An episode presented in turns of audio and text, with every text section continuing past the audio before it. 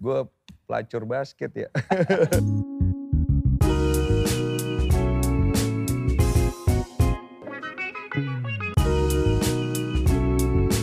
Tripod Show, sit and relax. Halo saudara-saudara, jumpa lagi di Tripod Show bersama saya Soleh Solihun, sit and relax. Seperti saya yang sudah sit and relax. Bintang tamu saya kali ini adalah seorang olahragawan, youtuber, dan segala macamnya. Ya sudah tahulah pasti di judul ada siapa, di thumbnail juga sudah terbaca, tidak perlu saya basa-basi sok-sok misterius, karena tidak ada gunanya. Sebelum saya panggil bintang tamu saya kali ini, saya bacakan dulu Wikipedia-nya. Yang protes sudah diam saja. Memang norak Wikipedia. Tapi catchy. Denny Sumargo lahir di Makassar 11 Oktober 1981. Mengawali karirnya sebagai pemain basket pro. Terus menjadi presenter acara traveling My Trip, My Adventure ada drone ke atas biasanya gitu ya.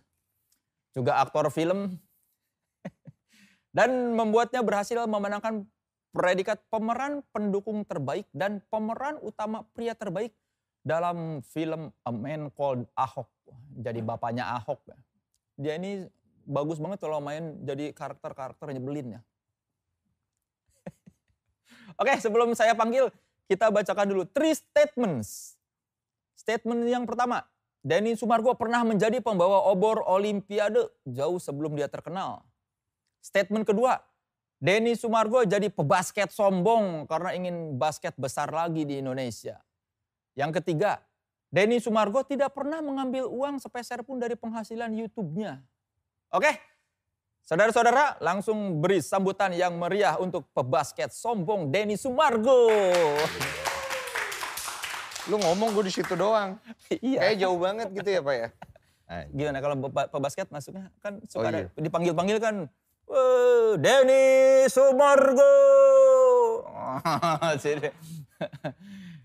Itu sih lebih ke kayak orang yang ini ya burut ya. Ambeien Pak. Ambeien. Lebih tepatnya. Apa kabar Den? Saya senang sekali ada di sini nih. Oh, Luar biasa. Sering nonton YouTube-nya. yang mana? Yang tripod ini kan? Oh, Iya, tripod show. bohong pasti. Anda Iya. bukan segmennya soalnya. Saya coba menjilat aja. Tidak perlu menjilat karena meskipun muji-muji nggak akan dipanggil lagi. Iya. Orang bintang tamu cuma sekali. Cuma sekali di sini ya. Oke, sebelum kita ngobrol, kita tanyakan dulu statement saya yang pertama tadi. Denny Sumargo pernah jadi pembawa obor Olimpiade. Pernah dulu. Tahun? Tahun, tahun berapa ya? Gue lupa ya. 2000, waktu itu sama Luna Maya. Mm-mm, 2008 kayaknya ya. 2008. Kayaknya 2008. Masih ada sih obornya tuh, itu kan kenang-kenangan gitu ya. Masih nyala. Udah mati Pak dia. Kan itu kirain api abadi gitu. Gue juga pikirnya gitu.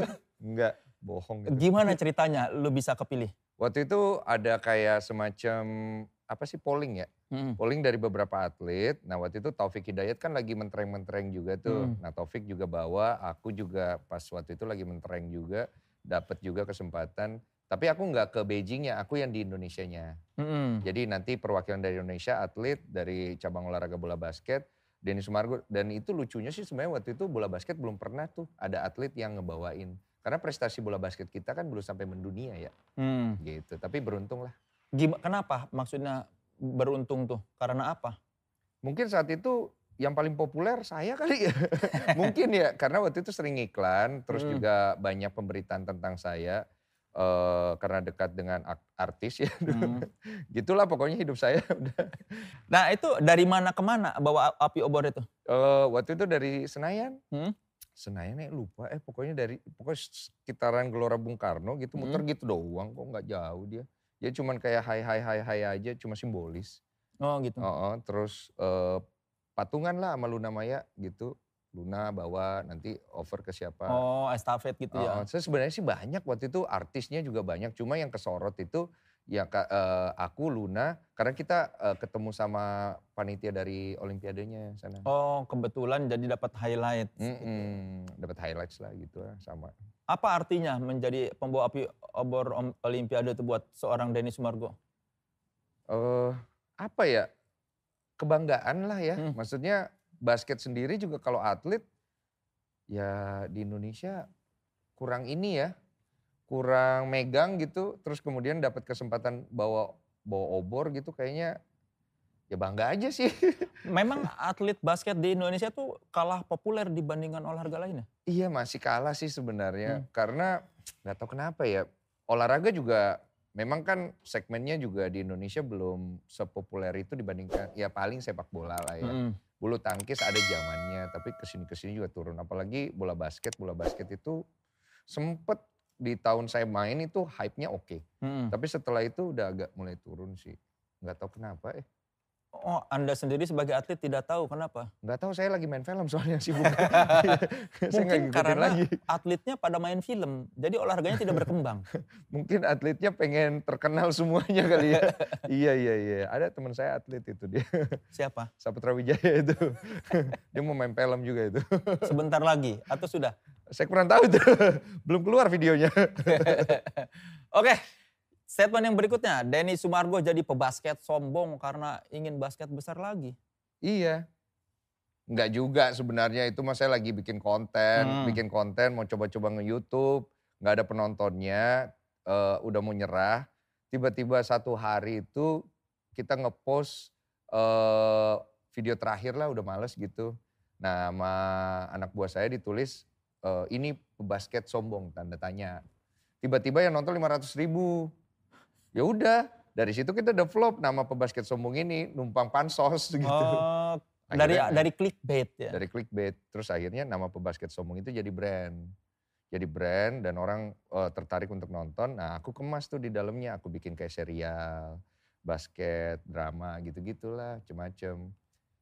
Eh, tapi akhirnya aku pikir-pikir eh, kalau cuman se- sekedar konten hanya untuk mencari AdSense sepertinya itu bukan gue Hmm. harus ada sesuatu yang gue deliver message yang harus sampai. Jadi aku akhirnya membuat basket entertaining sehingga akhirnya eh, basket itu entertaining sehingga orang-orang yang nggak biasa main basket tertarik untuk main basket.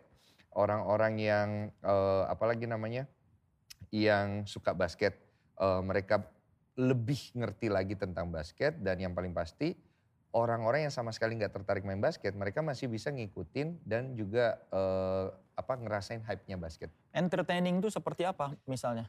Eh, banyak sih kayak skillnya tuh aku coba untuk bikin kayak s- street ball, Hmm. terus ada trick shot, ada tembakan-tembakan yang nggak masuk di akal yang bisa terjadi dan banyak kan orang berpikir kalau konten pebasket sombong itu pas one on one-nya itu disetting ya. Hmm. Tapi sebenarnya itu nggak ada settingan sama sekali. Jadi gue pakai tiga kamera, kita main real. Kalau emang akhirnya pebasket sombong kalah, dia kalah. Kalau dia menang, dia menang. Hmm. Jadi anything happen lah, bisa terjadi pada saat itu main dan di situlah tingkat serunya.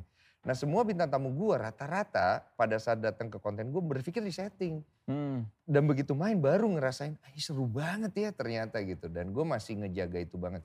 Ngejaga eh, excite-nya orang ketika bermain basket. Supaya orang melihat sisi hiburannya dari olahraga basket. Oh, oh, entertaining lah. Dan pengemasan editingnya juga entertaining. Berarti kemarin-kemarin tuh belum dipikirkan dari sisi Belum, tontonan. kagak niat bikin YouTube. Iya, su- sumpah. Lu bikin YouTube dari tahun berapa? Tahun kemarin ini, Baru tahun kemarin. bulan 9. Itu video pebasket sombong setelah berapa bulan? eh berapa bulan ya? Lupa gue pokoknya tuh bulan 9 kita start bikin berhenti. Hmm. Berhenti karena gue kerjaan yang lain. Hmm. Terus eh pas PSBB baru lanjut lagi tuh karena kerjaan gue yang lain juga pending. Hmm. Jadi lanjut bikin. Itu kalau nggak salah di bulan apa ya naik itu pebasket sombong ya. Bulan bulan 9 kayaknya ya. Kayaknya sih. Terus abis itu udah kita develop dari bulan 4 itu sampai sekarang. Nah itu udah dari subscriber. Gue inget banget itu masih 47 ribu. Waktu muncul si pebasket sombong pertama kali itu. Eh, iya pokoknya lama gitu baru subscriber 47 ribu gitu. Terus akhirnya sekarang udah udah 580 ribuan ya kayaknya ya. Sempat ada ini nggak dari julukan pebasket sombong jadi apa negatif ke elunya gimana maksudnya? Ada, ada yang kayak, eh jadi orang jangan sombong, sombong apa sih lu? Dan banyak orang yang pengen nantangin tau nggak?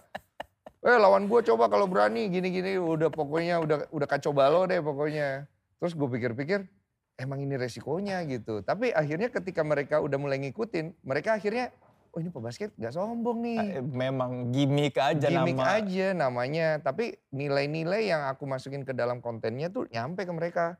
Sportivitas. Di salah satu dialog malahan kan aku kan bikin cerita di salah Hmm. satu dialog tuh ceritanya aku punya musuh lama. Temen waktu dulu kecil yang aku kalahkan. Terus pas aku kalahkan itu aku bilang, eh lu gak akan bisa ngalahin gua. Dan ternyata dia dendam bertahun-tahun. Hmm. Sampai akhirnya dia menyuruh orang untuk mengalahkan saya tapi orang itu nggak berhasil dan akhirnya ketahuan dia orangnya dan dia harus ketemu gua untuk menghadapi gua. Pertemuan kembali itu akhirnya membuka luka lama buat dia.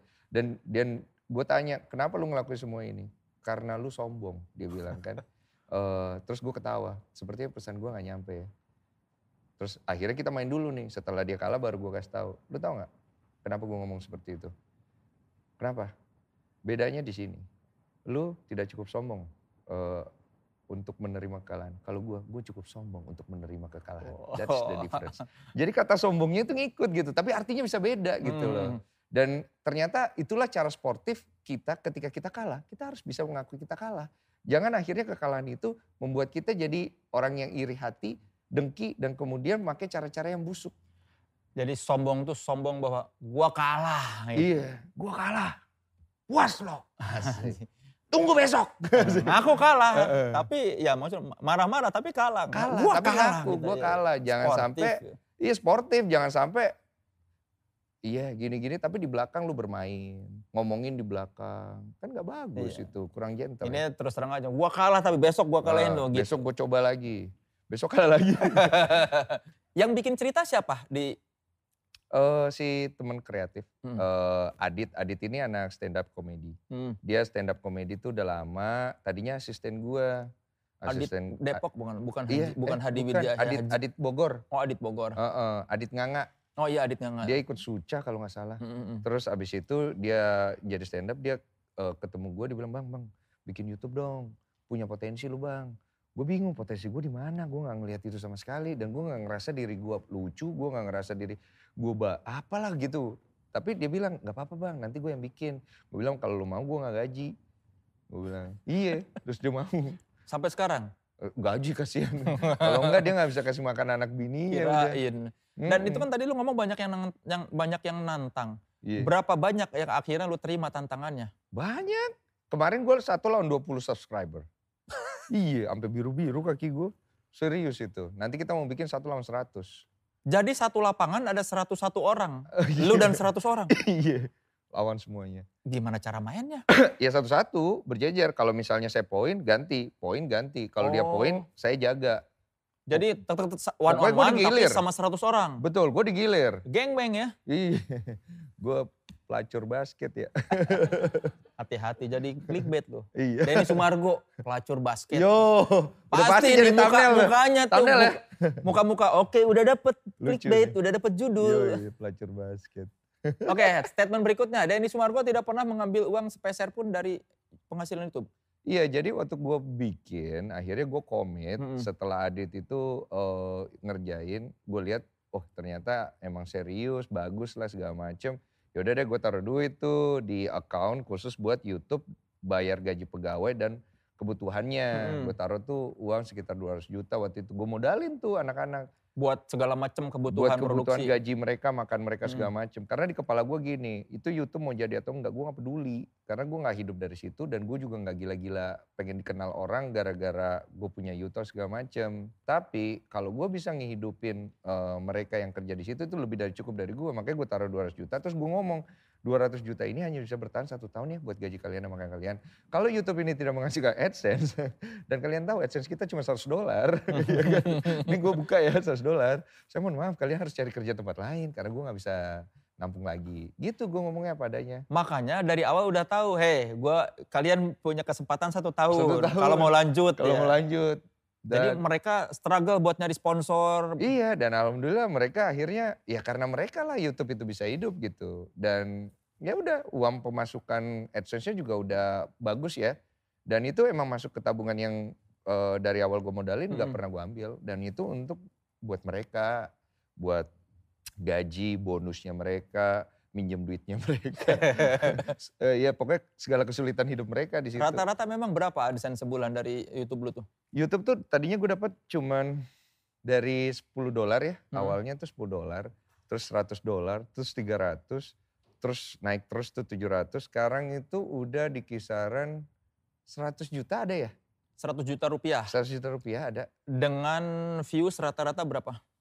Eh, ratusan ribu sampai juta gitu. Juta tuh eh, sejuta, dua juta gitu. Lumayan jadi apa investasi lu di awal 200 juta udah balik sebetulnya. Udah balik, cuma nggak gue ambil juga. Gue taruh semua di account YouTube itu untuk ngejagain mereka. Ya minimal mereka tenang lah ya bahwa Mhm. masih ada penghasilan sampai setahun ke depan. Iya udah bisa dua tahun kok sekarang. Bahkan sekarang udah gue ini, gue kasih tempat. Jadi gue eh, kontrakin tempat Hmm. buat mereka. Jadi mereka punya markas eh, buat kantor segala macem. Tadinya, lu tahu nggak tadinya gue bikin Gimana? YouTube di mana? Di kosan. Oh lu Gue tuh ngekos. ngekos. Oh lu tuh ngekos. Ngekos, gue tuh ngekos. Gue punya aset tapi gue nggak pernah kasih lihat orang. Hmm. Jadi gue tuh emang senengnya ngekos dan orang itu taunya gue ngekos. Sampai banyak yang bertanya-tanya, kok artis ngekos?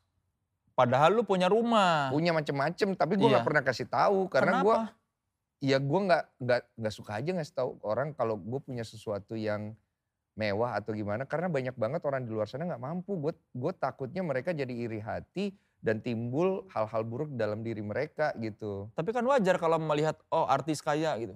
Dan gue juga nggak ngerasa itu diri gue ketika gue punya sesuatu terus gue kasih tahu orang. Gue nggak ngerasa keren di situ. Tapi kan kalau rumah ditinggalin kan wajar. eh ya wajar sih harusnya. Cuma emang gue waktu itu masih single, gue lebih seneng nge- ngekos. Jadi ketika lu nikah baru tinggal di rumah. Baru tinggal rumah. Jadi sebenarnya dari gue main basket tuh gue udah punya pemikiran manajemen keuangan. Gue beli aset, gue beli rumah satu, beli rumah dua, beli apartemen, beli ini, Hmm. beli itu segala macem. Nah itu gue sewain ke orang. Oh. Nah gue hidup sederhana di kosan di kamar ya mungkin empat kali empat Jadi orang taunya Denny Sumargo masih ngekos. masih ngekos. Nah itu kan ada ruang tamu. Iya. Nah kita ngedit di ruang tamu. Orang-orang lewat-lewat gitu-gitu. Sekarang sudah satu rumah. Sekarang mereka udah kantornya. punya kantor sendiri. Luar biasa. Amin. Moga-moga ke depan sombong ya. hikmah sombong. Ternyata sombong itu tidak selamanya me- apa dat- mendatangkan azab. Yo, eh, eh, enggak juga. saya mau jawab gimana saya Iya susah. kan? Enggak, cuma saya punya quotes untuk itu. Jadi orang jangan sombong. Karena sombong itu tidak baik. Yang boleh sombong hanya pebasket sombong. Udah itu aja, jadi jangan. Ya tinggal nunggu aja film dari Indosiar Heeh. Azab Pebasket Sombong. Makan ring. ketelan, ketelan ring. Gitu. Kayak gitulah Kang. Kan lu jago banget main basket tuh ya. Penghargaan banyak banget. Dulu iya, dulu dibilang jago lah. Hmm. Eh, prestasinya banyak, pencapaiannya banyak. Tapi kalau saya lihat sebenarnya jagonya juga nanggung di Indonesia doang. Kita kan kalau sampai ke Asia-Asia mah kita mah bukan siapa-siapa sih sebenarnya. Tapi kan di Indonesia jago. ya oke lah. Gue nggak. Jadi waktu gue main basket tuh gue nggak mikir diri gue jago. Gue mikirnya kapan gue berhenti. Kenapa? Karena gue tuh sebenarnya suka main basket ketika gue tidak ada beban. Tapi ketika gue jadi atlet, gue terbebani sekali. Harus ada prestasi. harus ada pencapaian. Dan gue udah mulai gak bahagia saat itu, sumpah. Makanya gue tuh cari cara gimana cara gue bisa berhenti secepat mungkin. Lu tuh berapa tahun sih jadi atlet berarti? 11, Lama dong. lama. Tapi gue tahu gak gue pensiun umur umur berapa? Berapa? 28. 28. Itu wajar atau enggak? Itu gak wajar, biasanya orang pensiun di atas 30. Oh karena udah pat- patokan tua tuh 30-an. 35 mereka tuh Hmm. masih oke kok. Ada yang berhenti di 40. Nah gue tuh berhenti di 28. 28 itu lagi on fire on fire-nya harusnya. Dari 11 tahun lu bahagia menjadi atlet berapa tahun? Yang gak bahagianya. Yang bahagianya Oh yang aja. bahagianya. Paling 2-3 tahun di awal ya. Terus setelah itu gue ngerasa kok jadi jadi jadi main basket jadi kayak pembuktian ya. Gue nggak ngerasa ini bikin gue bahagia lagi. Tapi gue nggak boleh berhenti di sini. Gue harus ninggalin jejak dulu sebelum gue berhenti. Itu yang gue kejar. Oh, gua nggak bahagia tapi minimal gua harus berprestasi. Gitu. Iya harus ada histori yang gue buat dulu. Makanya itu yang paling nggak masih ngejaga gairah gue untuk tetap lapar. Kalau enggak mah udah cabut gue dari kapan waktu. Jadi lu kan tadi bilang harus membuktikan, tapi akhirnya yang bertahan sama lu sendiri juga ada mencoba membuktikan itu juga. Iya, akhirnya ujung-ujungnya kan jadi munafik saya. Muter-muter di situ, bukan kepikiran kita membuat kita terputar-putar sendiri di dalam.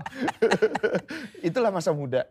11 tahun dan ketika di us- di umur eh, apa di umur 11 jadi atlet tuh lu merasa udah cukup karena sudah tercapai semua prestasi yang lu inginkan. Sebenarnya lebih dari cukup. Hmm. Gue tuh udah dapat prestasi lebih dari cukup tuh eh, dari eh, tahun ke-6. Tahun ke-6 gue tuh udah, gue juara udah lima kali. Hmm. Udah banyak lah prestasi MVP, tim nasional, rookie of the year, juara slam dunk, top score, wah macem-macem gitu.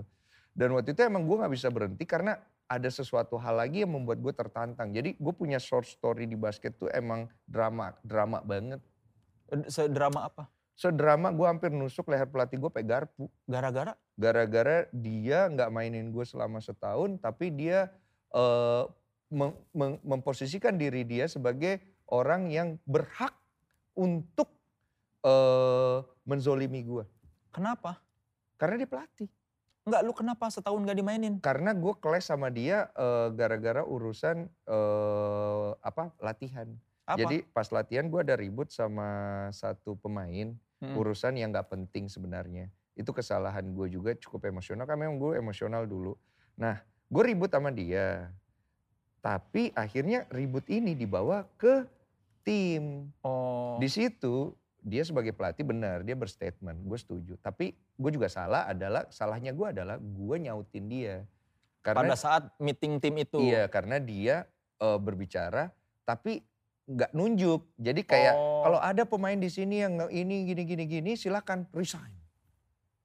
Nyinyir-nyinyir no mention Nyinyir, gitu ya. No mention. Gue ngerasa, oh lu ngomongin gue, oke gue resign. Hmm. Gue baperan. Iya kan? Gue resign. Nah resign gue tidak diterima oleh manajemen. Akhirnya dia mau disiplinin gue dong. Dengan tidak memainkan gue selama setahun. Karena lu udah resign. Bukan Karena karena, lu- gue melawan. Oh. dia punya otoritas. Nah, dia berharap kalau dia tidak memainkan gue akan menjadi contoh untuk pemain lain Hmm. supaya ngerti bahwa dialah pelatihnya, dialah yang punya aturan harus diikutin. Itulah attitude gitu loh. Hmm. Dan berharap sampai di final itu gue tidak dimainkan. Ternyata di final itu dia harus turunin gue. Karena permainannya Karena jelek. kalau tidak dia kalah. Akhirnya dia kalah dong. Maksudnya Akhirnya si akhirnya coach itu kalah karena dia harus mengalah dan memainkan lu. mau nggak mau karena big bossnya nelpon langsung di depan dia suruh turunin gue. Kalaupun itu big boss tidak telepon, gue nggak akan turun. Dan karena keputusan big boss itu gue turun. Gue agak laki waktu itu gue lempar sembarang kita menang. Dan akhirnya itu yang menjadi eh, kebangkitannya kita eh, juara tahun itu. Setelah itu baju gue buang, gue peluk owner gue, gue bilang saya pamit. Eh, saya tidak akan kembali lagi. Basket buat saya ada di hati tapi bukan untuk jadi beban, saya bilang. Terus begitu gue mau pergi, dia nelfon salah satu koleganya yang punya tim Garuda Bandung. Oh. Jadi drama banget. itu di tahun keberapa itu? Di tahun, eh, pokoknya itu 2008. Berarti baru berapa tahun itu? eh sekitar 8 tahun lah. Masih ada tiga tahun sebelum resign ya? Iya, nah gue main di Garuda Bandung. Akhirnya karena dibujuk sama almarhum Andre Mamuaya namanya. Itu siapa pelatih? Itulah pe- pemilik dari klub Garuda Bandung saat itu. Nah dia ngajak gue ketemu di rumahnya, dia orang kaya banget, tapi dia humble banget dan gue agak sulit nolak orang kayak gitu. sulit banget lu ngerti kan? Iya iya. Ketika- Karena orangnya baik ya. Iya kayaknya dia tahu cara melumpuhkan orang lain gitu. Terus akhirnya eh, dia bilang eh, main gitu. Saya bilang gini, Pak, eh, Mas, saya ini bad boy. Eh, di basket kalau saya nggak punya prestasi, saya cuma sampah karena attitude saya. Hmm. Banyak orang di luar sana mereka cukup ngertiin saya, cukup mengerti saya sampai mereka bisa ngejat saya. Dan itu yang membuat saya menjadi orang yang sangat emosional di dalam menjalani hidup saya. Saya udah banyak ditolak mas. Kenapa saya punya potensi? Karena saya berusaha untuk ngasih tahu orang, saya deserve. Dengan dengan semua penolakan orang kepada saya, saya deserve kok ada di dunia ini untuk bisa melakukan sesuatu. Tapi cara saya salah mas. Saya emosional dalam menjalaninya, itu yang gak bisa diterima orang gitu loh. Saran saya, jangan invite saya ke dalam tim Anda.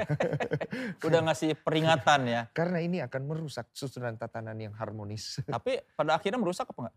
Akhirnya kita juara di turnamen, tapi kita kalah di finalnya. Karena Karena saya cedera juga cukup parah dan tim kita memang belum solid mentalitinya Oh. saat itu. Tapi di turnamennya kita juara.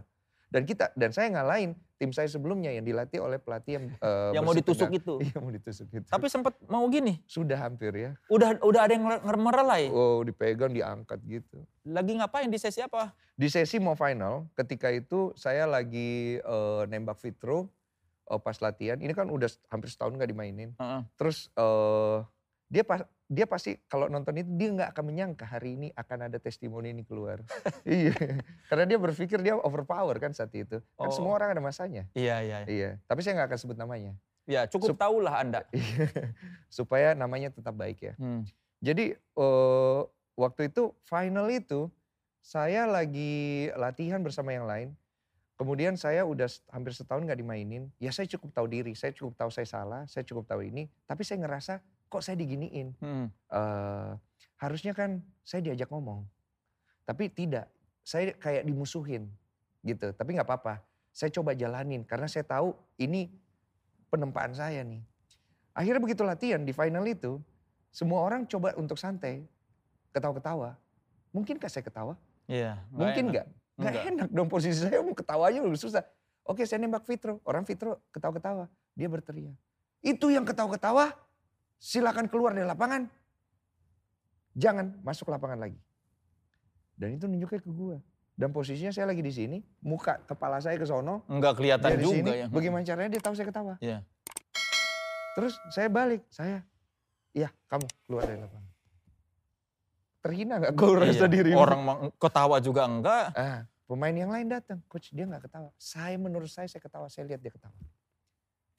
Apa namanya itu?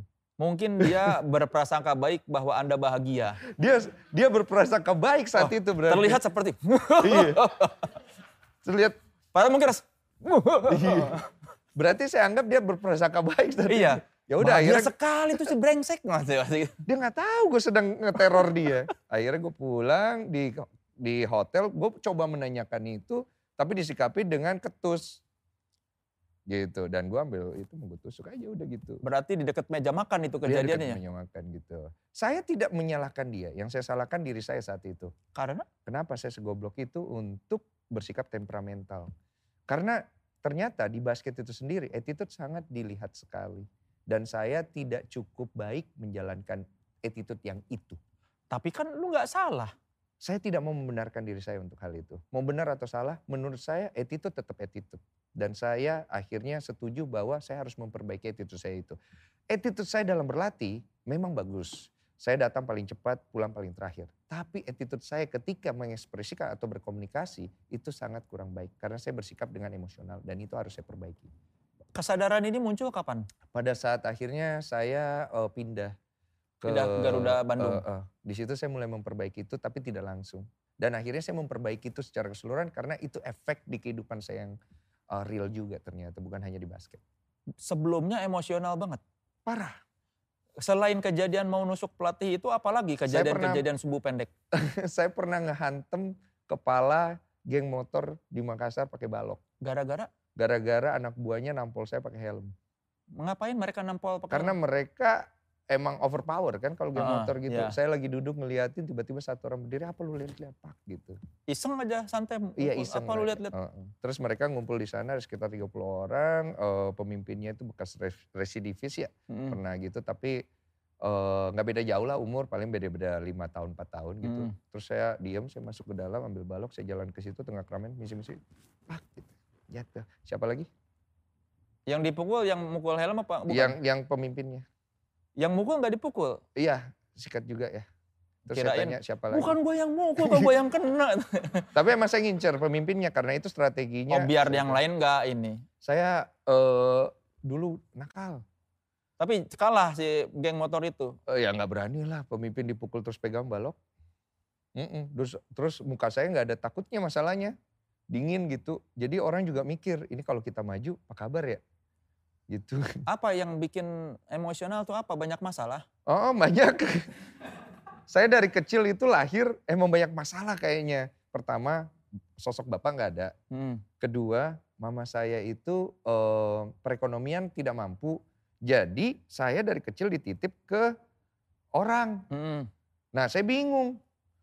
Kok anak lain gak gini hidupnya, kok saya gini? Karena masalahnya adalah saya tuh tiap hari hanya ke sekolah, masuk dalam kamar, diem, terus ada aturan-aturan. Oh di rumah yang dititipkan itu? Iya, saya bingung gitu loh. Kok hidup hidup saya kayak gini gitu. Sampai akhirnya saya bicara sama, ngobrolnya tuh sama tembok. Apa kurang kehangatan ya? Iya, Hmm. kurang kurang kurang ajar sebenarnya. Terus akhirnya di sekolah pun jarang ada yang mau ngajak ngobrol. Karena Saya diem orangnya. Karena in- in- insecure ya. Insecure ya, nggak Hmm. ngerasa, gue nggak merasa pantas gitu loh. minder. Minder. Terus gue juga bingung, jadi kayak orang tolol. Nah udah gitu, sering dibully. Karena apa? Karena Cina, Hmm. ada Cinanya. Kan sebenarnya gue nggak pure Cina, gue kan bapak gue orang Padang, orang pribumi kan. Cuma pas kecil muka gue emang Cina banget. Sipit banget. Parah om. iya. Udah gitu dibully, dipukulin. Sering dimusuhin. Walaupun gue gak ngapa-ngapain gue dimusuhin. Itu kayaknya terjadi di banyak orang Cina di seluruh Indonesia. tuh. Bukan cuma di Makassar kayaknya. Iya. Di sekolah-sekolah negeri di Jakarta juga sering kok kayak Sering gitu. ya. Anda tidak sendiri kok. Oh baik. Karena saat itu gue taunya gue sendirian. Jadi akhirnya gue bingung kan. Masih kecil. Gak ada yang mandu. Hmm. Gak ada yang ngarahin. Gak ada yang nemenin untuk ngobrol. Jadi gue kayak. Gue ini apaan sih? Gue siapa sih? Kok gue begini banget gitu loh. Nah itu berubah menjadi kemarahan. Hmm. Kemarahan itu akhirnya menjadi energi hidupku untuk membuktikan kalau saya deserve, Oh. kalau saya pantas gitu. Jadi marah karena merasa dilecehkan, merasa ya Ditolak ditolak sepanjang hidup. Jadi dan dijudge. apa yang dihakimi dari orang orang lain menghakimi tentang apa? Bentuk perangai saya ini intimidatif banget. Orang ketika ngelihat saya, kesan yang muncul arogansinya eh, tinggi orang ini. Eh, orang ini sombong, orang ini angkuh, orang ini nggak menyenangkan. Kenapa? Itulah sosok saya. Untuk Gitu. menutupi rasa minder itu mungkin. Enggak, itu bawaan sih emang.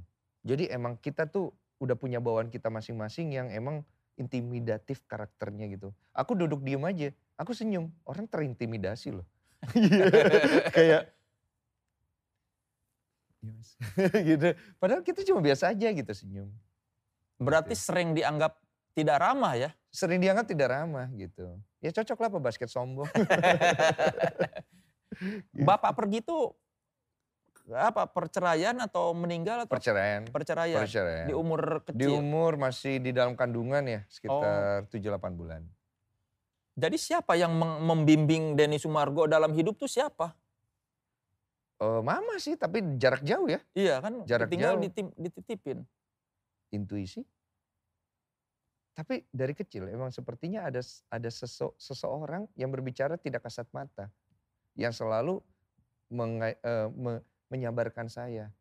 Si intuisi itu Si ya. intuisi itu sabar, gitu, nemenin saya nangis sendiri, ngasih tahu saya kalau hidup tuh nggak kayak gitu. Tapi saya nggak percaya sama dia, karena apa yang saya lihat tidak begitu.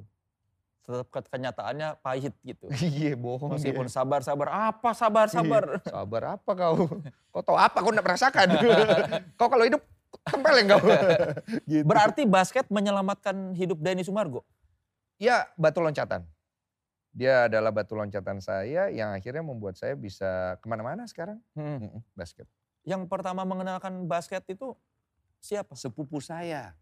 Namanya Weldy waktu itu dia tuh oh, guru saya karate juga. Saya dulu banyak olahraganya. Ada Apa aja? karate, sepak bola, cum- eh, terus basket juga. Sungguh kombinasi yang maut ya, Iya. temperamental dan karate. Sampai ban apa? apa? Sampai ban eh biru apa coklat gitu. Lumayan lah, sedikit lagi hitam ya. sedikit lagi itu. Iya, terus dia ngajakin saya main basket. Hmm, Terus dia- kelas Kelas 3 SMP. Latihan-latihan, lama-lama tertantang, suka dan akhirnya menjadi hobi. Hobi, sekedar hobi. Gitu. sadar bahwa oh, gue punya bakat ini pada saat umur berapa?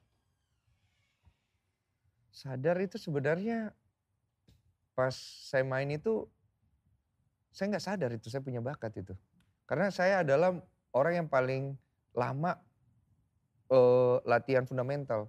Jadi yang lain murid lain udah diajak main di sana, saya disuruh situ terus. Lambat gitu Lambat. progresnya. Uh -uh, jadi saya disuruh dribble kanan, dribble kiri, yang lain udah boleh main. Sampai saya berhenti. Saya bilang, ah nggak mau lagi main basket. Main basket kan masukin bola, apaan di dribble dribble Hmm. terus. Or tiap hari saya dribble dribble, saya udah bagus gitu. Gitu.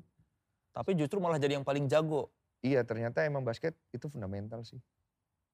Coach lah gitu. Seperti apa si karate kid yang ngecat-ngecat itu kan. Dia Iya. bertanya-tanya ngapain gua ngecat-ngecat Heeh, kapan latihannya. Ternyata begitu dribble, asik, refleks. ya. Iya, Masalah kebiasaan sih itu sebenarnya. Iya. Oh iya jadi kalau tanpa olahraga mungkin hidup lu le- lebih liar lagi ya. Eh lebih parah sih, lebih kurang bagus. Karena olahraga itu sebenarnya core-nya saya sih. Hmm. Olahraga tuh core-nya saya, saya suka olahraga walaupun tidak disuruh saya suka olahraga. Karena memang itu kayak core hidup saya gitu. Kan sekarang banyak profesinya. Apa mantan atlet, terus aktor, konten kreator, sama ya, ya youtuber lah. Yang paling tingkat kesulitannya buat lu mana? Dari acting, main basket, sama bikin konten di YouTube tuh apa? Jadi diurut- suami, iya harus tanggung jawab ya. Jadi suami. Jadi suami paling sulit sekarang karena baru. Sebenarnya sih semua punya problem dan tingkat kesulitan yang cukup lumayan bikin kita nggak bisa tidur sih. Mm-mm. Jadi konten kreator iya, jadi pemain film, aktor iya. Tapi semuanya tuh akhirnya kembali ke karakter orang itu sih. Kalau orang itu emang orang yang eh, punya passion, punya determinasi, punya ambisi, punya em, apalagi namanya willing, keyakinan, itu emang pasti apa pun yang dikerjakan bikin dia nggak bisa tidur juga kok. Gitu. Tapi di sini bahagia kan? Di acting dan bikin konten YouTube bahagia? Bahagia awalnya enggak. Awalnya ketika masuk dunia film tuh gue nggak bahagia sama sekali. Kenapa? Gue nggak bisa acting, gue nggak suka acting. Gue pernah sujon dengan eh, orang-orang di dunia entertain. Karena menurut gue mereka itu hidup dalam kemunafikan. Dan gue tuh terlalu suci untuk kalian. Asik. Wah, asik. Ada yang ketampar nih di rumah. Anjir. Paten. gitu. Tapi kenapa mau menerima tawaran acting? Cuan. Waktu itu ditawarin, saya ngelihatnya dari sisi cuannya. Mm-mm. Jadi saya bilang, wah kalau begini mah penghasilan saya dari bisnis saya mah sebulan. oh, Kalau mau dua kali lipat. Oke dia. ternyata Wah, mau. saya kejebak juga. Saya jalanin, saya pikir, oh syuting apa sih susahnya? Gitu. Susah ternyata. Tahu sendiri ya. Iya susah. Susahnya nunggu gitu.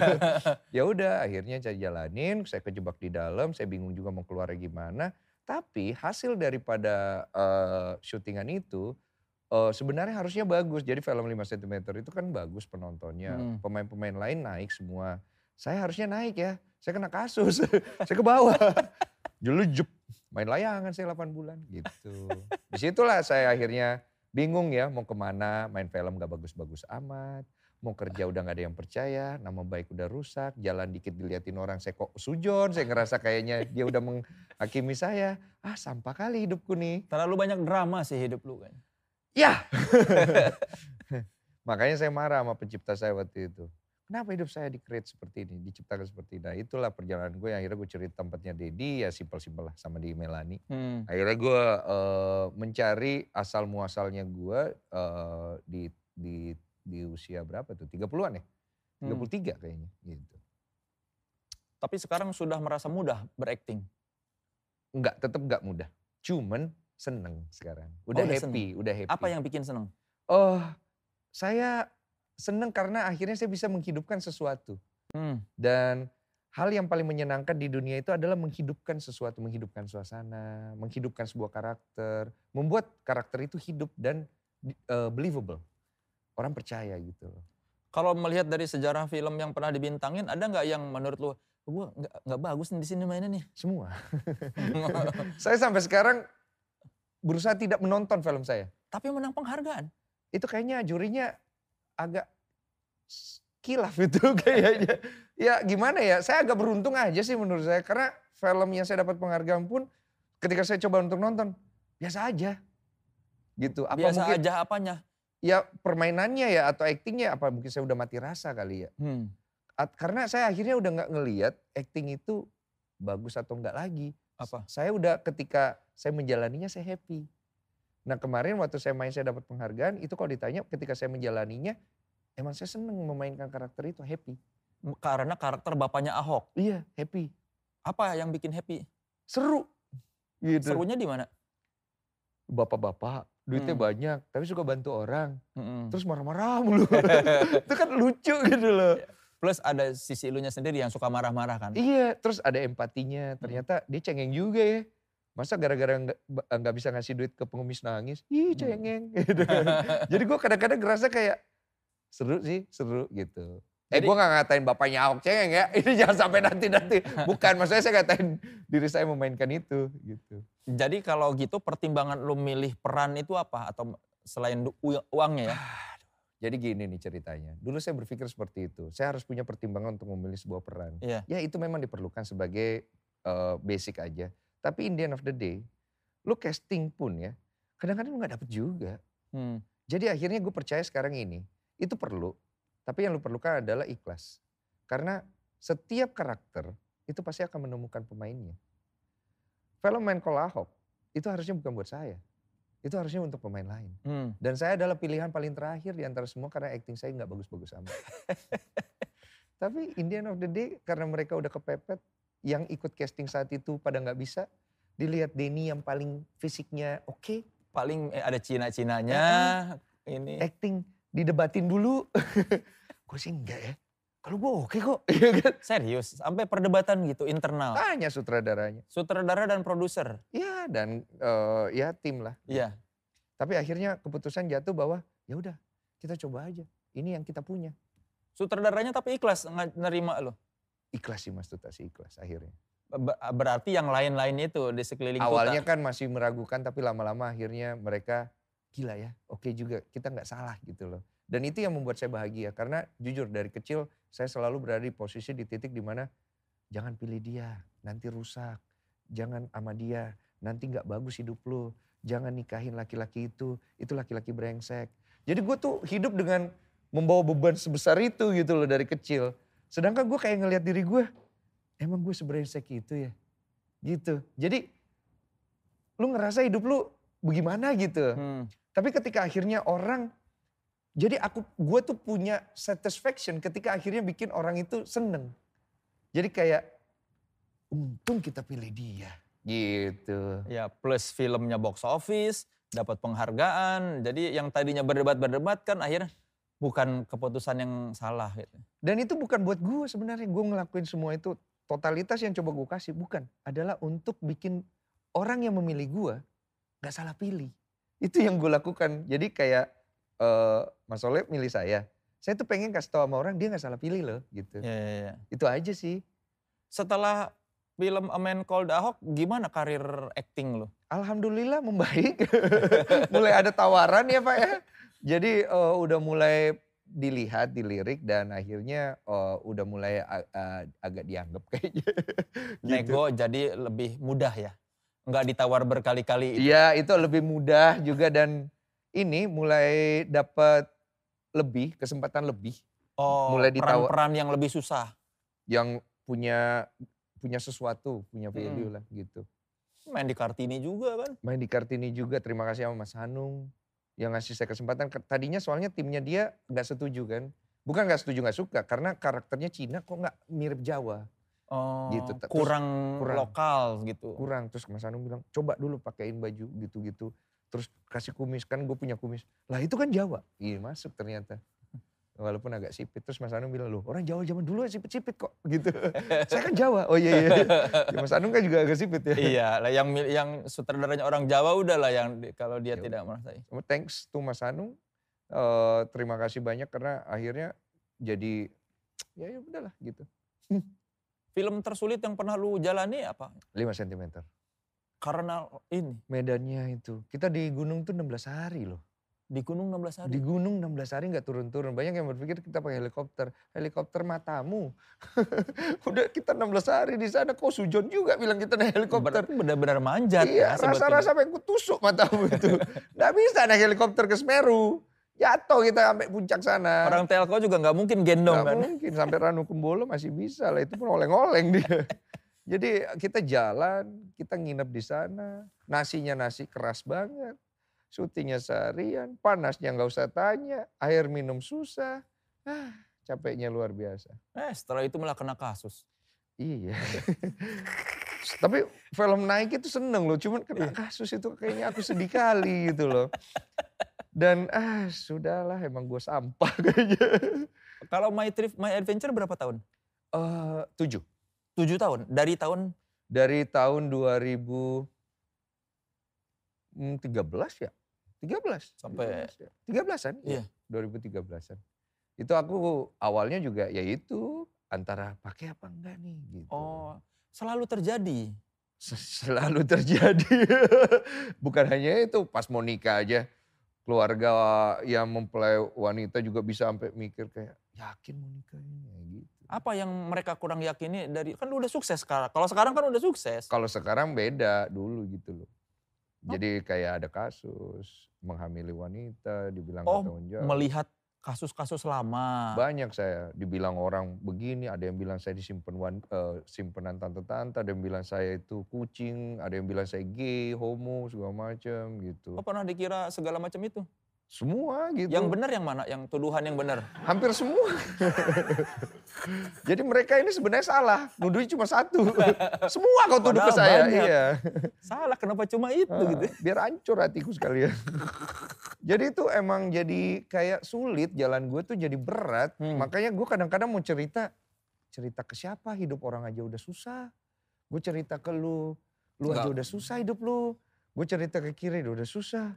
Ah kasihan udahlah gue tampung sendiri. Makanya gue bikin konten curhat bang itu. Oh awalnya dari situ. Kenapa? Karena gue pengen ngedengerin curahan hati lu supaya hidup lu lebih lega. Karena gue gak bisa ngasih lu apa-apa. Cuma ngasih lu tempat untuk bercerita. Supaya lu pulang, lu lega.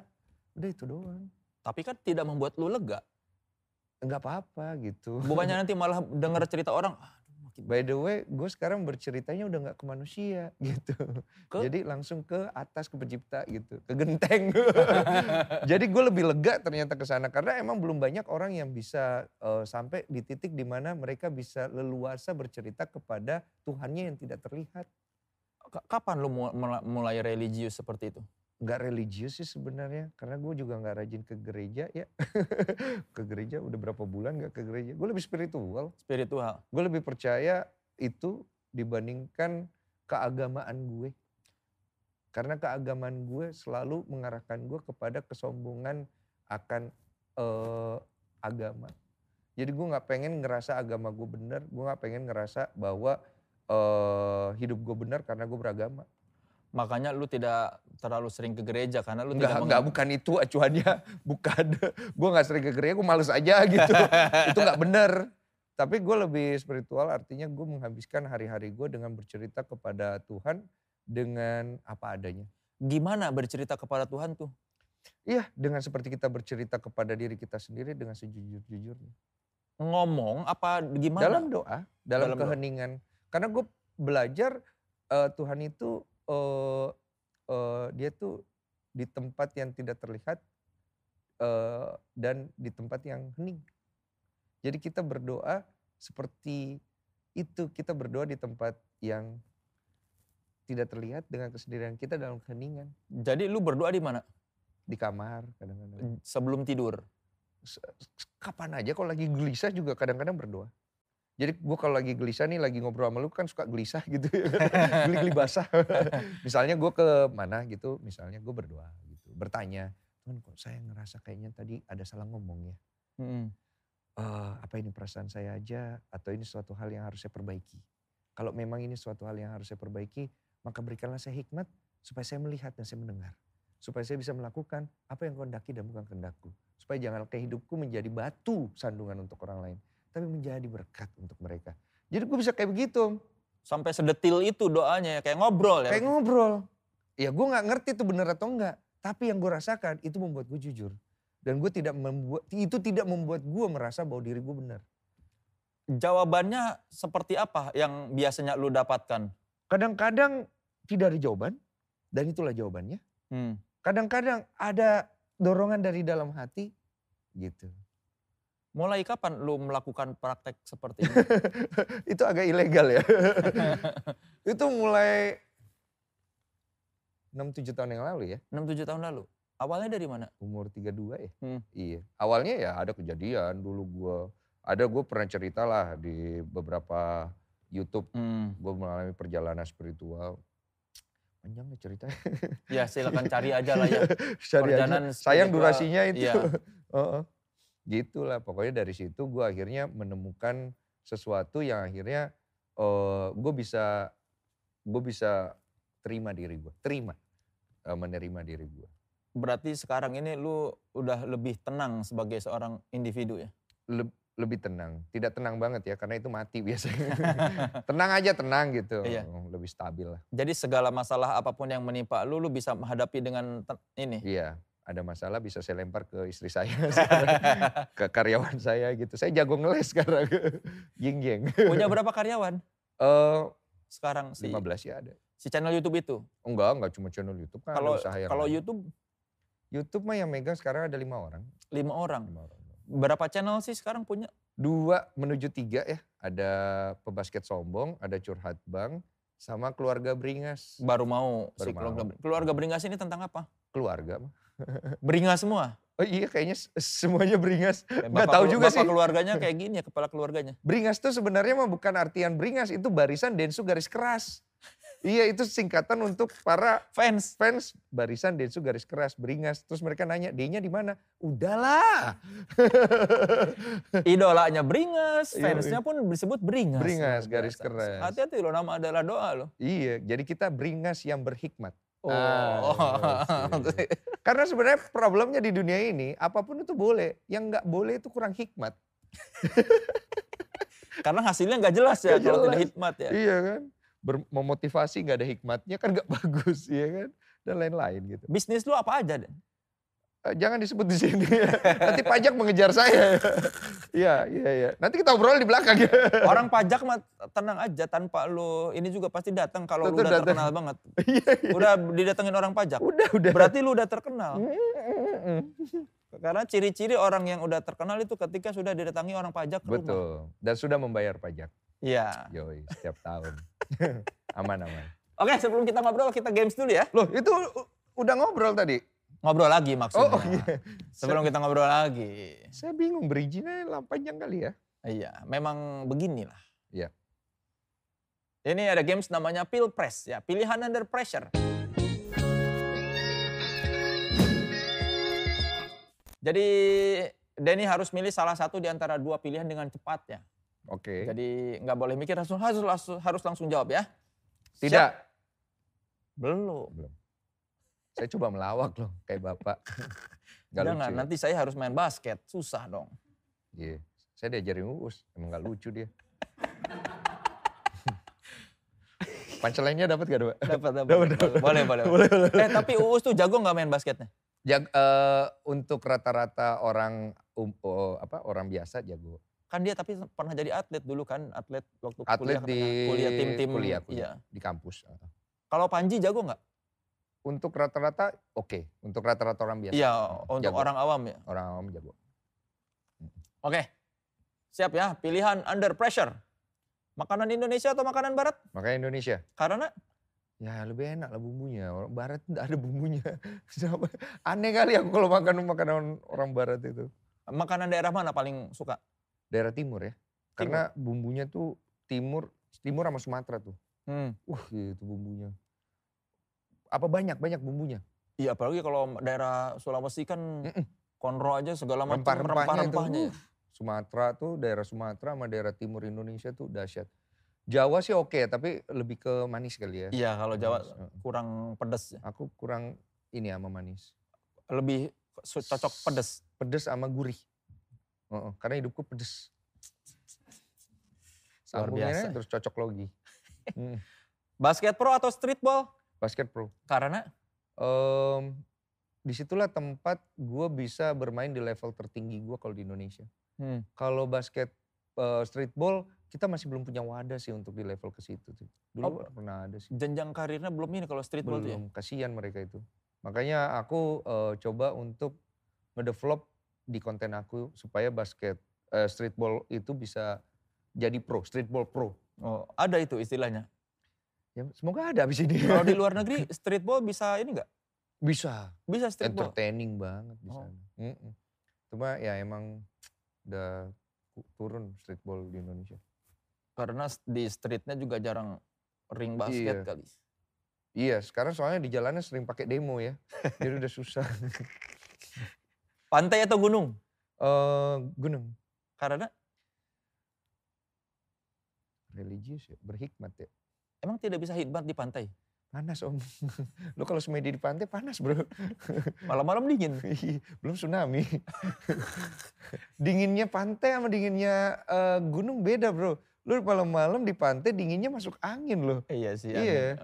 Kalau di gunung enggak. Tapi kalau di pantai siang-siang pakaiannya terbuka. Terbuka, tidak bisa berhikmat di situ. Gak bisa. Bagaimana berhikmat terbuka? Ya hikmat menikmati keterbukaan. Itu bukan hikmat namanya pak. Itu pleasure. Seberapa sering ke gunung? Em, aduh, jawabnya gimana ya? Sekarang ini udah jarang ya. Hmm. Dulu sih sering ya. Hampir setahun tuh tiga empat kali lah. Gunung tertinggi yang pernah didaki? Kerinci. Kerinci. Kerinci tuh sekitar hampir 4 ribu, 3.800 sekian. Kenikmatan apa sih? Kehidmatan seperti apa yang didapat ketika di gunung itu? Enggak ada sebenarnya kita aja yang sosok berhikmat itu kalau kadang-kadang naik.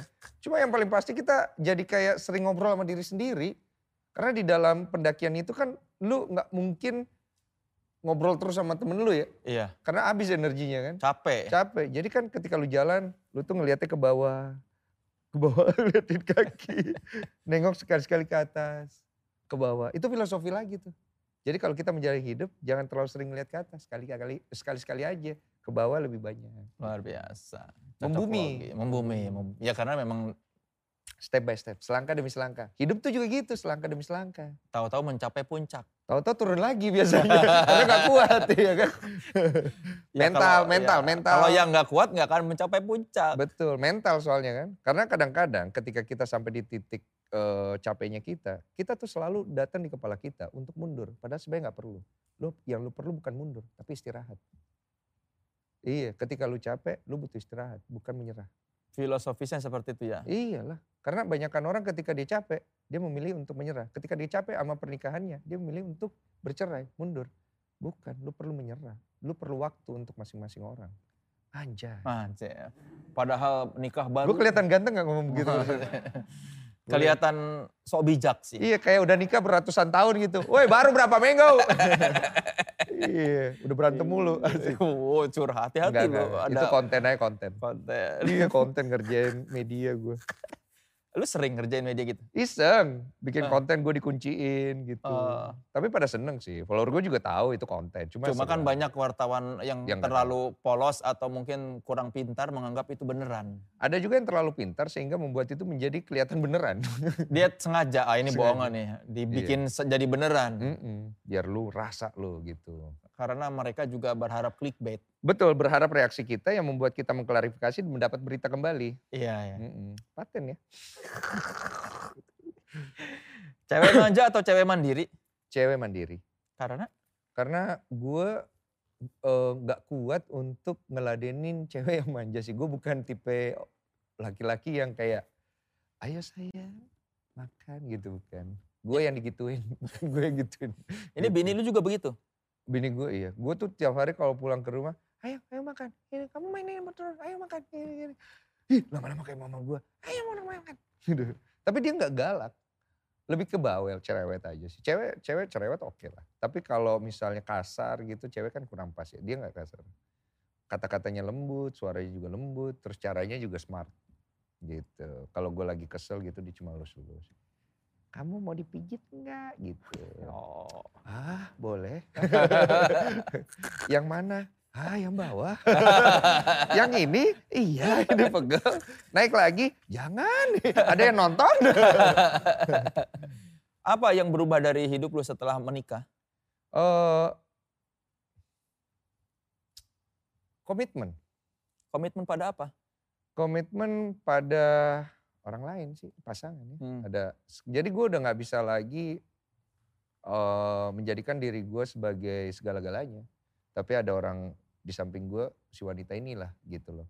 Yang gue juga harus lirik gitu. Ketika gue mengambil keputusan, ketika gue melangkah, ketika gue eh, berkata-kata, ya gue harus nengok juga gitu. Hmm. Oh ada pasangan gitu. Iya, dan itu mempengaruhi semuanya. Dengan nyokap lu deket? Deket tapi tidak deket secara hari-hari ya, Hmm. tapi secara batin deket. Ketika lu menjalani, maksudnya ap- apa masalah segala macam dalam hidup, apakah lu bercerita semuanya? Enggak. Dari dulu enggak, soalnya gue kan dititip. Iya. Nyokap gue di mana gue di mana. Ya jadi Jarang komunikasi.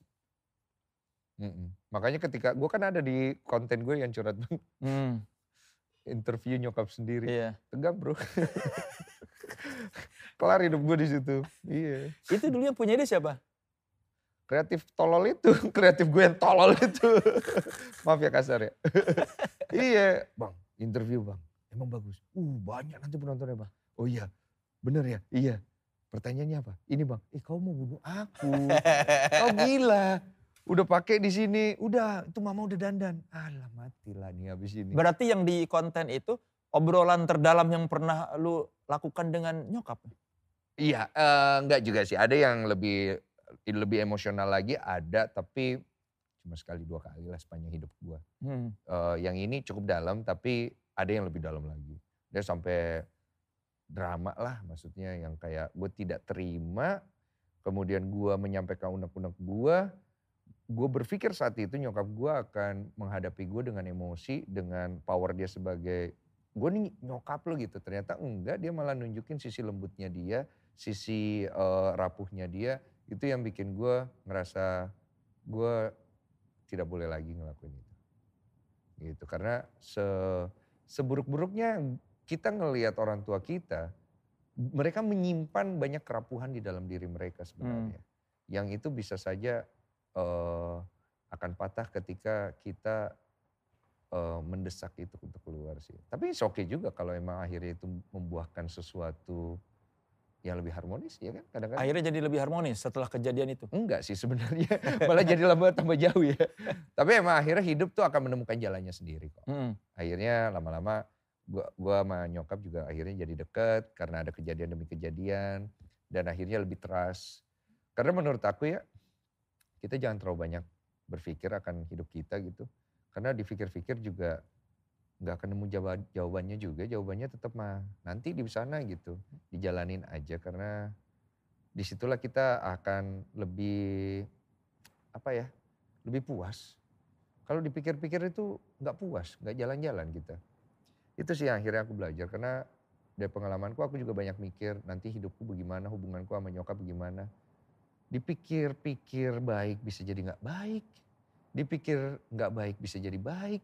Ah persetan lah. Akhirnya akhirnya gue jalanin aja lah, mau jadi baik atau enggak.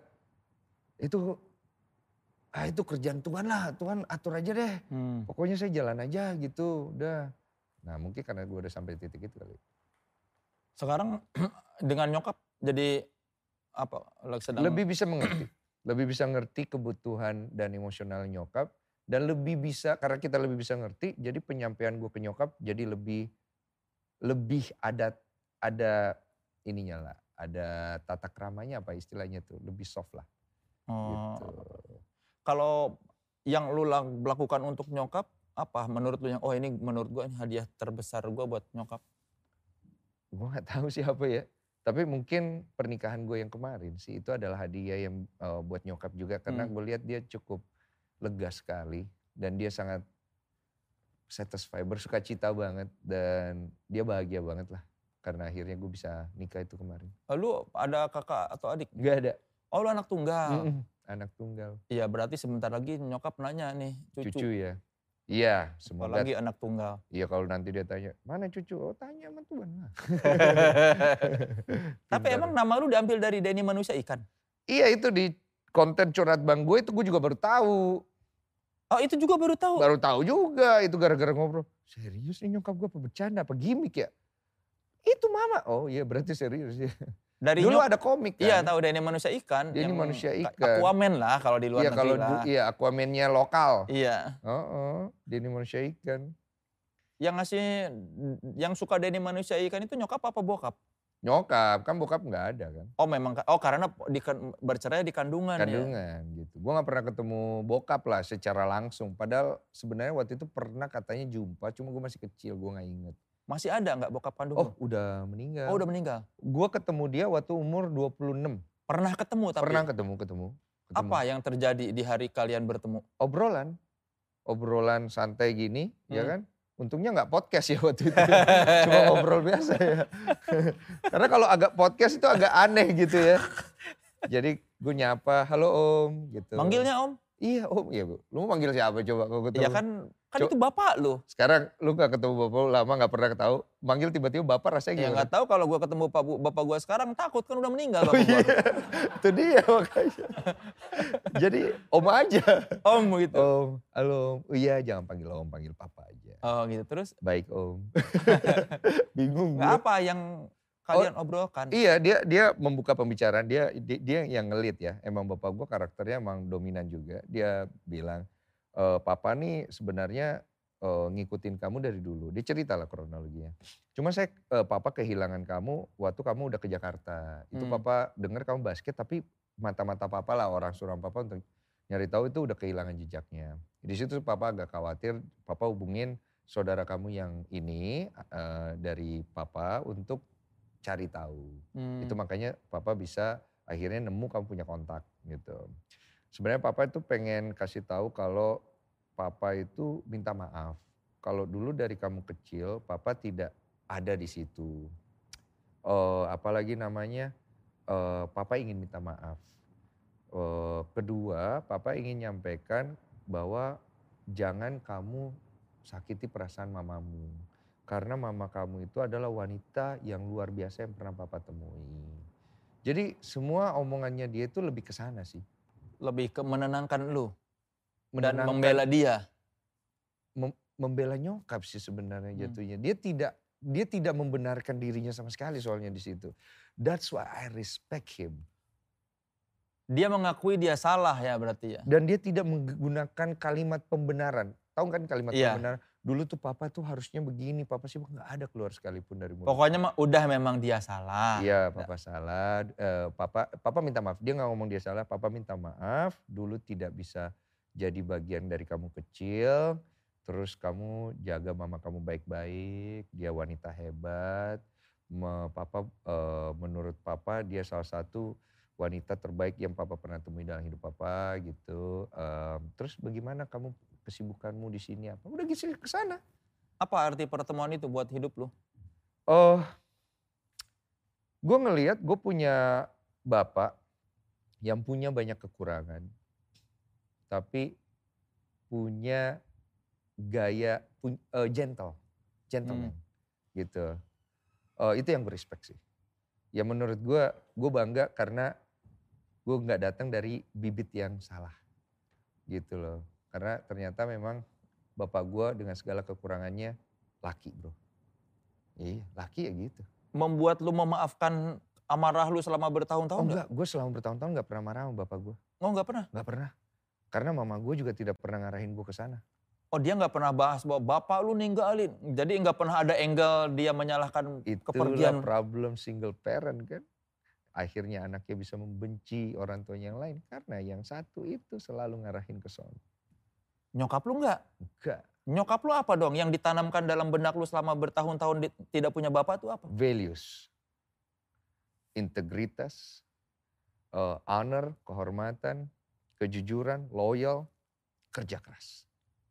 Dia ngomongin bapak lu gimana maksudnya? Gak ada, gak pernah ngomongin bapak. Tapi kan lu pernah nanya- waktu nanya ba- bapak dia bilangnya apa? nggak pernah nanya gue. Karena dia menggantikan peran itu dengan sosok. Dia jadi bapak dan jadi ibu. Itulah hebatnya cewek pak. Yang tak bisa kita lakukan. Karena dia ada kromosom X dan Y. Paten sekali. Tepuk tangan untuk wanita-wanita di Indonesia. Jadi Obrolan ini ada bobot juga ya. Hebat Saya pikir tidak ada isi loh ini acara. iya, iya, iya. iya. Setelah minum ini langsung ada isi. Oke, oke, oke. Jadi memang dari dulu tuh lu meskipun tidak punya figur ayah, tapi bukan sosok yang menyalahkan. Yang gue salahkan itu dari dulu diri gue. Gue menyalahkan diri gue karena gue tidak merasa pantas gue hidup di dunia ini dengan segala kondisi yang gue alamin. Karena ketika gue ada bersama lo dan hidup lo lebih tidak menyenangkan, gue lebih memutuskan untuk gue jangan ada di situ atau lebih baik gue tidak perlu ada di dunia ini supaya lo tidak sedih. Seburuk itu gue melihat diri gue. Ya akhirnya membuat gue jadi aneh, aneh, aneh. Gue kayak ngerasa kayak kalau dengan tidak adanya gue bisa bikin lo happy, Tuhan jemput saya. Emang sempat mau suicide gitu, suicidal tendencies ada? Ada tendensi, Ada. Heeh, coba minum air di bak, katanya nggak bagus ya. Mencret itu Mencret, yang ada. kagak bukan mati bukan mencret. dai itu, bukan itu kan dai. masih kecil. Dicoba minum air sumur, kalau belum direbus katanya Hmm. beracun. Ku minum, mencret. Lama-lama kebal. Akhirnya sekarang semua air gue minum. Karena dari kecil mencoba Sembarang pak. Iya. Tapi memang niatnya menyakiti diri sendiri itu.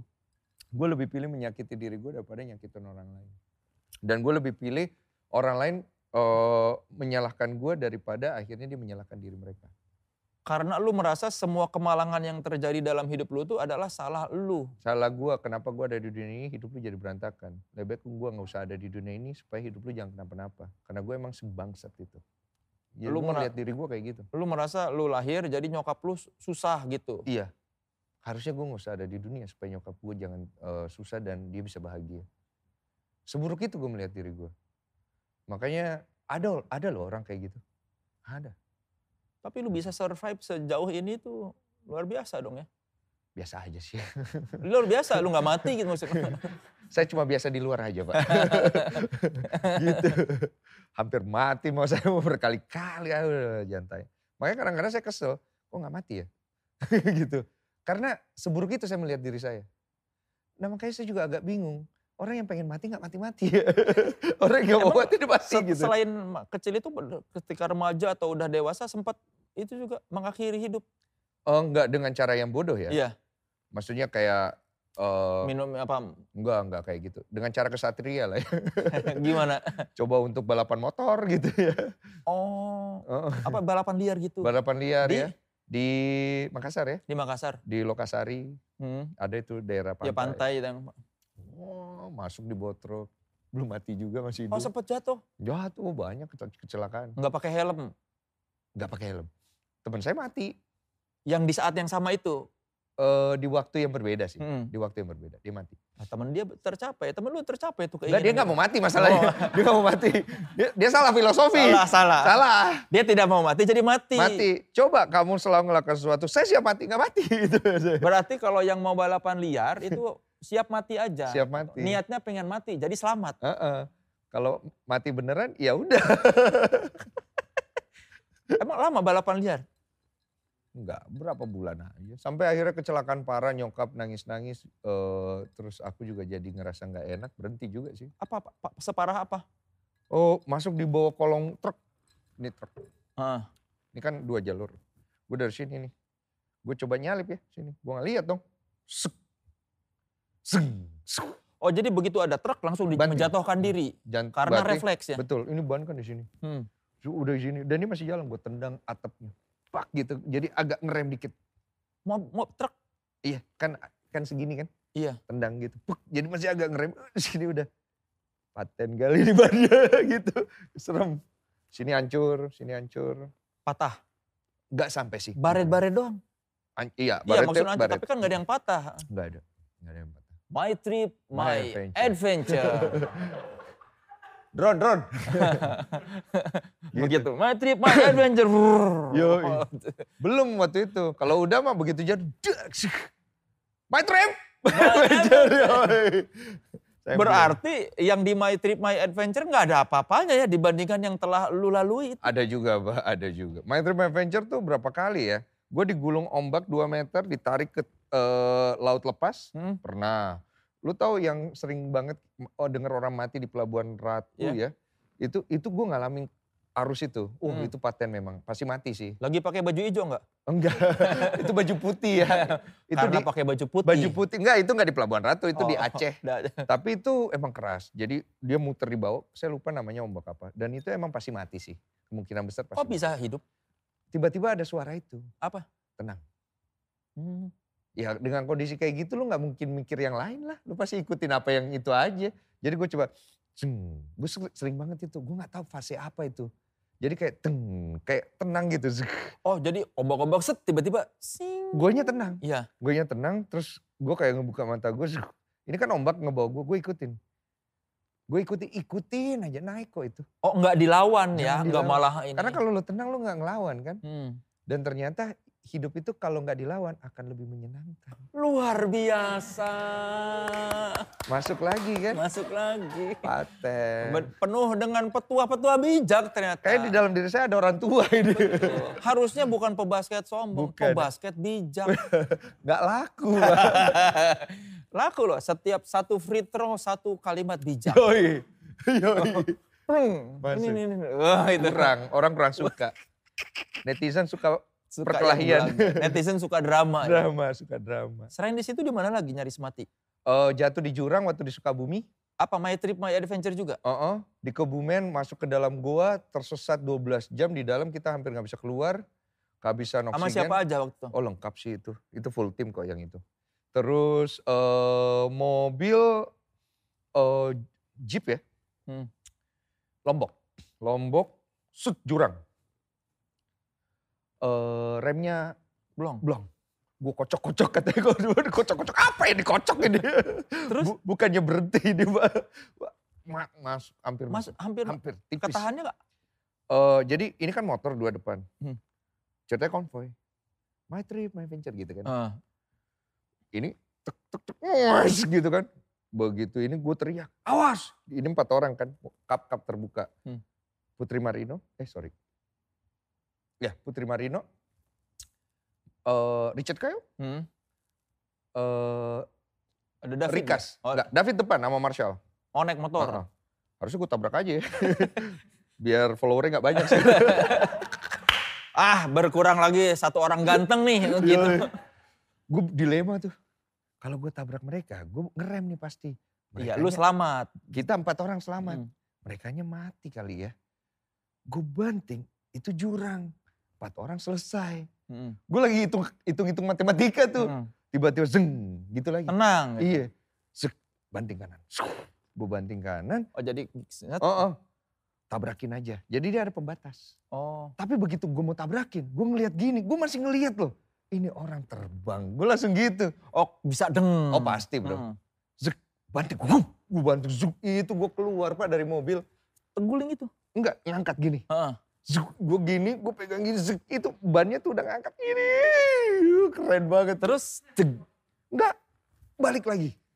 balik lagi ke mana? Nyengir, Hmm. deng, balik lagi, deng. Jalan. Belok. Cuk. Oh jadi ini belokan banget. Iya, tikungan yang turunan iya. gitu. Dan untungnya nggak ada mobil dari sini. Mungkin ke stop karena di depan udah ada konvoy yang pegang kamera kan. Kalau ini selamat. Iya, iya, itu itu kepala gue. Jadi ke kanan ini, ini mobil, ini ah tai lah hidup ini. gue langsung ya udah akhirnya ketolong gitu. Di sini ro- eh, kiri, kiri robek nih. Karena panas. Gara-gara nahan ini ya. panas, bro. Hmm. panas. Begitu lu banting mau dia kan balik ke sini kan. Iya. Lu tahan panas itu. Ini udah kebuka, gue udah gini. Ada rekamannya di trans. Yang lain pada nggak pada gimana? Yang Pada- lain kayak ah gitu kan. Ah, begitu berhenti. Ah, weh keren lu deh, keren. Berhentinya gimana? Berhentinya biasa. Kan belok set. Ih, Oh, gitu-gitu kan. Kayak pesawat baru landing terus gue ke kiriin. Dan gue cool banget saat itu. Sek. Gak apa-apa. Iya asik. Gitu kan Hmm, kayak oke. buka pintu. Zek. Zzz. Goyang. Zek. Tapi berusaha untuk teguh gitu. Sek. Dan gak apa-apa. Wah, ada rokok gak? Gitu. Lu kan ngerokok. Sekarang gue ngerokok. Bakar. Dus. Lu oke Den? Tapi dalam hati lu tuh, anjing tadi apaan ya? gitu. Lu ngerti kan? Iya, iya. gitu. iya. Apa lu Den? Apa? Yang lain yang di Tapi dalam mobil gemeter. sadar itu baru lolos dari bahaya. Sadar. Semua juga pada ngerokok akhirnya. Kita juga ngerokok. Semua ngerokok. Putri Marino mungkin udah merokok sekarang. Putri Marino harus berterima kasih. Eh Chico Jericho harus berterima kasih Iya. sama saya. Chico Kalau Jericho ya. kalau lu nggak menyelamatkan ini, dia tidak punya anak Iya, istri kalau kita nggak selamat itu nggak ada itu. Jessica Iskandar juga ya harusnya. Karena Ada dari Richard Richard Gere. Eh tapi kayaknya Jessica Iskandar nggak berharap selamat sih. Ah, joking, joking, it's just joking. Iya, it's just dark, dark ya. Wah aja. itu kalau itu tidak terjadi itu hilang dua FFI ya. kan satu FFI di sini kan Piala Citra juga tuh. Yang ada ada dua calon Piala Citra tuh di depan tuh. Lucu ya hidup ya. Bisa gitu, makanya gue bilang. Apa yang kita sebut kesalahan sekarang menjadi sebuah perjalanan. Langsung Asik. biasa. Langsung harusnya tanya, ini siapa yang nyewa mobil tadi? Iya. Agak diperiksa remnya. Siapa yang nyewa mobil tadi? Kenapa? Tolol, bilang oh, dia tolol. Abis itu mobilnya masih dipakai lagi. Masih dipakai. Iya karena dibenerin, bisa nih udah bisa. Ah, elah. Bisa tapi jangan lewat turunan lagi ya. iya, itu nggak mau gue lewat turunan lagi abis itu. Jalanan rata aja, ya begitulah dan masih ada sekitar 6-7 lah kejadian. Kejadian-kejadian. Ah, macam-macam. Kayaknya kalian memang pembawa-pembawa acara nyaris bah- bahaya semua ya. Iya, jadi kalau kita main di alam itu beda banget dengan ketika kita main di kota. Alam itu tidak mengenal lu siapa. Kota mungkin orang masih ada orang lain yang ngeliat lu. Kalau di alam tuh nggak ada. Iya gue pernah dengar cerita si David yang selamat dari tsunami Pangandaran itu kan kayaknya pembawa-pembawa acaranya nama adalah doa My Trip My Iya, Adventure. Iya. Tapi untungnya ya eh, nggak sampai kenapa-napa semua sih. Ya cedera parah mah iya. Kayak ada yang tangannya sampai terkilir. Mm. leher saya pernah sampai ke mana gitu. Terus kaki juga dan macam-macam tapi masih aman sih masih selamat. Dengan kemungkinan bahaya segede itu kalian dibayar gede juga nggak? Tentu tidak. Ini kan TV ya. gitu ya. Tapi kita dapat ya jenjang karir lah ya. Iya, semua pembawa acara My Trip My Adventure jadi artis terkenal kan? Jadi artis terkenal. Cuma sayangnya waktu itu gue masih ada kasus aja sih. Udah gitu aja hidup gue susah gara-gara kasus. Jadi apa pun yang gue perbuat. Lu bayangin loh, gue adalah host satu-satunya yang paling paling banyak terima bulian di MTMA. Oh Ketika iya? gue datang di MTMA, itu MTMA kan lagi naik-naiknya ya Mm-mm. followernya dan komennya juga tinggi-tingginya. Anggaplah 1000, 2000 komen, itu 80%, 70% nge Maki-maki. Mm-mm. Apa nih hostnya nih nggak bisa ini nih eh, kembalikan sih ini ah gue mendingan Vicky daripada Sumargo deh ini nih apa nih ini nggak bisa ini gitu. Tapi lama juga lo dipakai akhirnya. Oh nggak ada host lain kayaknya yang mau mati kali ya. Enggak sih jadi gue kayak tiap hari gue ngelakuin sesuatu yang gue di ujung tanduk terus gue baca komentar yang menyakiti hati gue terus gue lihat ke atas makasih Tuhan sakit Udah mah bahaya, udah mau mati tidak dipuji, tidak dipuji apalagi arti hidup honor ini? ala kadarnya. Oh tipis. Makanya Hemis Daud memilih menikahi Raisa kan. Dia canda, lebih canda. Ya tapi iya loh, kan Hamis Daud lebih banyak duitnya jadi satu bintang iklan daripada bertahun-tahun jadi host itu kan. Tadi kan Hemis sama Vicky. Iya, saya host yang ke berikutnya generasi kedua lah. Generasi kedua. Heeh, eh, menggantikan Hemis sama Vicky. Setelah itu baru masuk, oh lu sama Putri bareng. Putri generasi berikutnya. Oh, Putri generasi berikutnya. Mm-mm. David juga generasi, Generasi berikutnya. berikutnya. Berarti Akhirnya lu tuh angkatan kedua ya, angkatan kedua yang paling tua akhirnya sekarang. senior lah ya. Hmm, orang tua aja yang suka berpergian. Tapi punya kaos My Trip My Adventure. masih ada, masih Asli kan kalau ini kan. Asli. Karena terlalu banyak bajakannya kan. Saat itu ya. Itu Ya, keren. My Trip My Adventure terus digabung sama National Geographic. Iya, iya.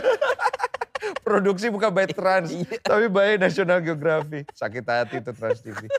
Lebih banyak bajakannya daripada orisinilnya kan. Tapi itu menguntungkan banyak banget pedagang. Saat itu gila, penjualan baju MTMA tuh gokil. Sayangnya waktu itu nggak punya merchandise sendiri ya. Iya, harusnya kan dikelola dengan resmi. Iya, sayangnya belum ada ini aja, 3 second ya. Asik. Amin. Iya, iya harusnya tuh itu tuh. Yoi. Kita tuh saking bingungnya mana yang asli kawas My Trip My Adventure jadi kayaknya nggak ketahuan. Nggak ketahuan, orang mirip-mirip aja. Siapa aja bisa produksi. Gitu.